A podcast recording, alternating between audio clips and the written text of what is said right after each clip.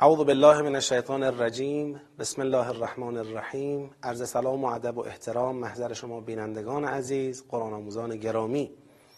خدا رو شکر می‌کنیم که توفیق داریم بر سر سفره معارف قرآن کریم مهمانیم و ان الله تا آخرین روز زندگی این مهمانی ادامه داشته باشه و از این سفره پرنعمت بهره مند باشیم.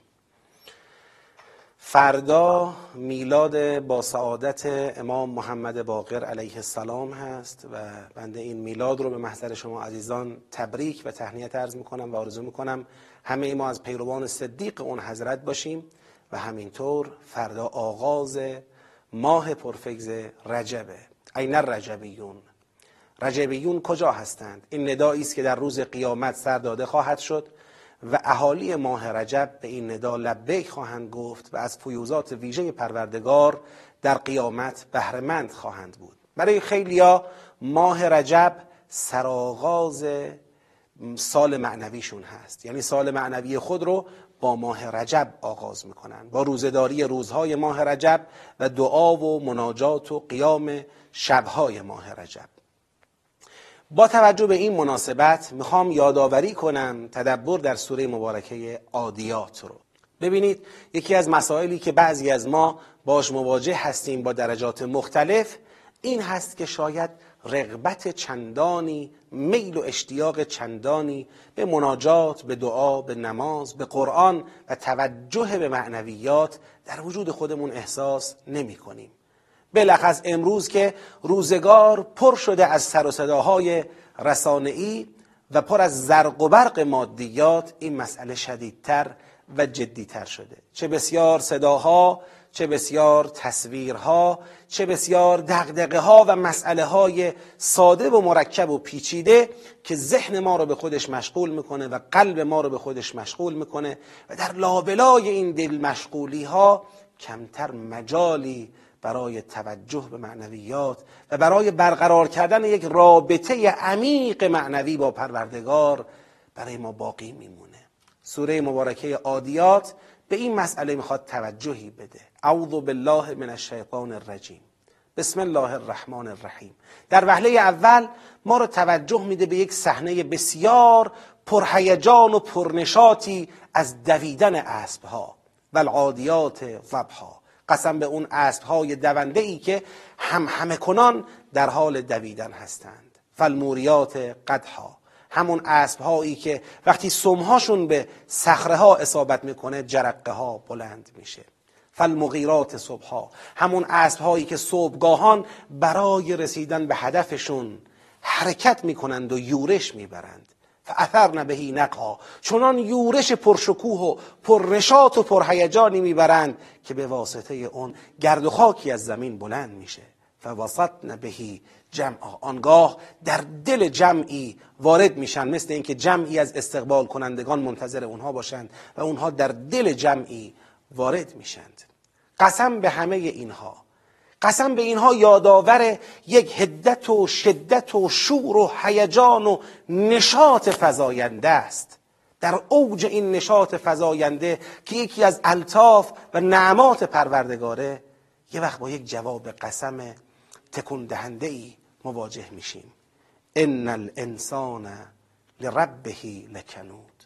همانا انسان نسبت به پروردگار خود سست بیرغبت کند بیمیل و بی توجهه ان الانسان لربه لکنود.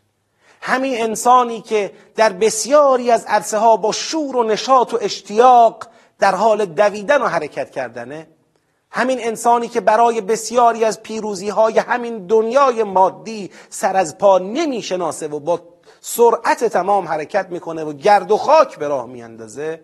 همین انسانی که در مسابقات جهانی یا کنکورها یا مسائل دیگر مادی رقابتهای اقتصادی با سرعت پیش میره و خواب غفلت چشم او رو فرا نمی‌گیره همین انسان نسبت به پروردگار خودش سست و بیرغبته. و انه علی ذالک لشهید. خود انسان بر این مسئله گواهه.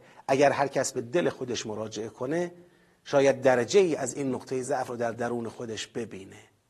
رقبت به مسائل مادی و عادی و امور روزمره بالا اما رغبت به توجه به پروردگار و عبادت و ذکر خدا رغبتی کم. رغبت به تأمین رضایت خدا رغبتی کم و شاید ضعیف. و انه علی ذلک لشهید. چرا اینطوریه؟ با وجود اینکه و انه لحب الخیر لشدید خدا انسان را به گونه ای آفریده که اگر چیزی را به نفع خودش ببیند برای به دست آوردن اون با شدت حرکت می‌کنه. پس چه شده که انسان برای به دست آوردن توجه خدا و رضایت خدا با شدت حرکت نمی‌کنه؟ گویا این سوال یک جواب بیشتر نداره. نکند انسان خدا را خیر خیش نمی بیند نکند انسان دنیا را خیر خود می داند حالا یک سوال دیگه. آیا این دنیایی که انسان اون رو خیر برای خودش میدانه ماندگاره؟ و آیا خدایی که انسان از خیر بودن او برای خودش قافله آیا اون خدا از حال انسان قافله؟ خداوند در فراز دوم سوره عادیات برای حل این مشکل مطلبی رو بیان میفرماید. افلا یعلم اذا بعثر ما فی القبور و حصل ما فی الصدور ان ربهم بهم یومئذ لخبیر.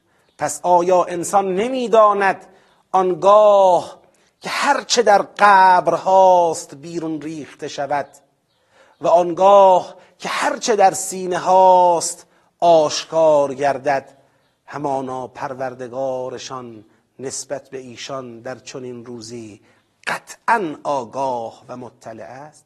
ببینید این آیات به انسان توجه میده. اولا بدان که قبری پیش روست بدان که مردنی در کار است.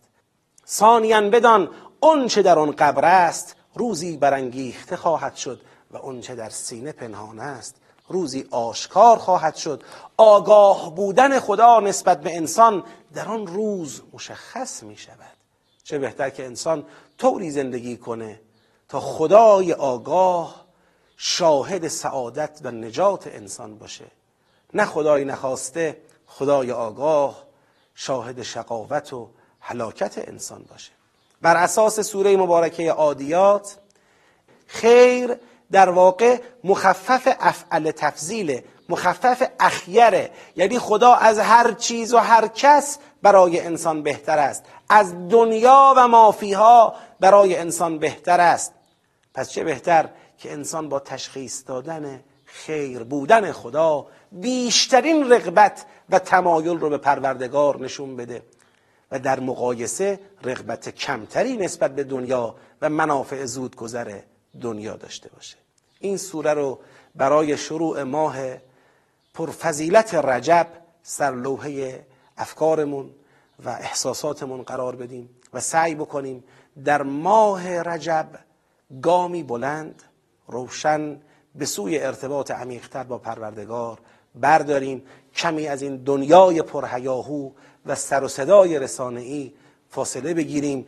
در دل 24 ساعت شبانه روزمون مجالی را برای نجوا با پروردگار باز بکنیم تا در روز قیامت وقتی که ندا داده می شود این رجبیون ما هم یکی از لبه گویان این ندا باشیم.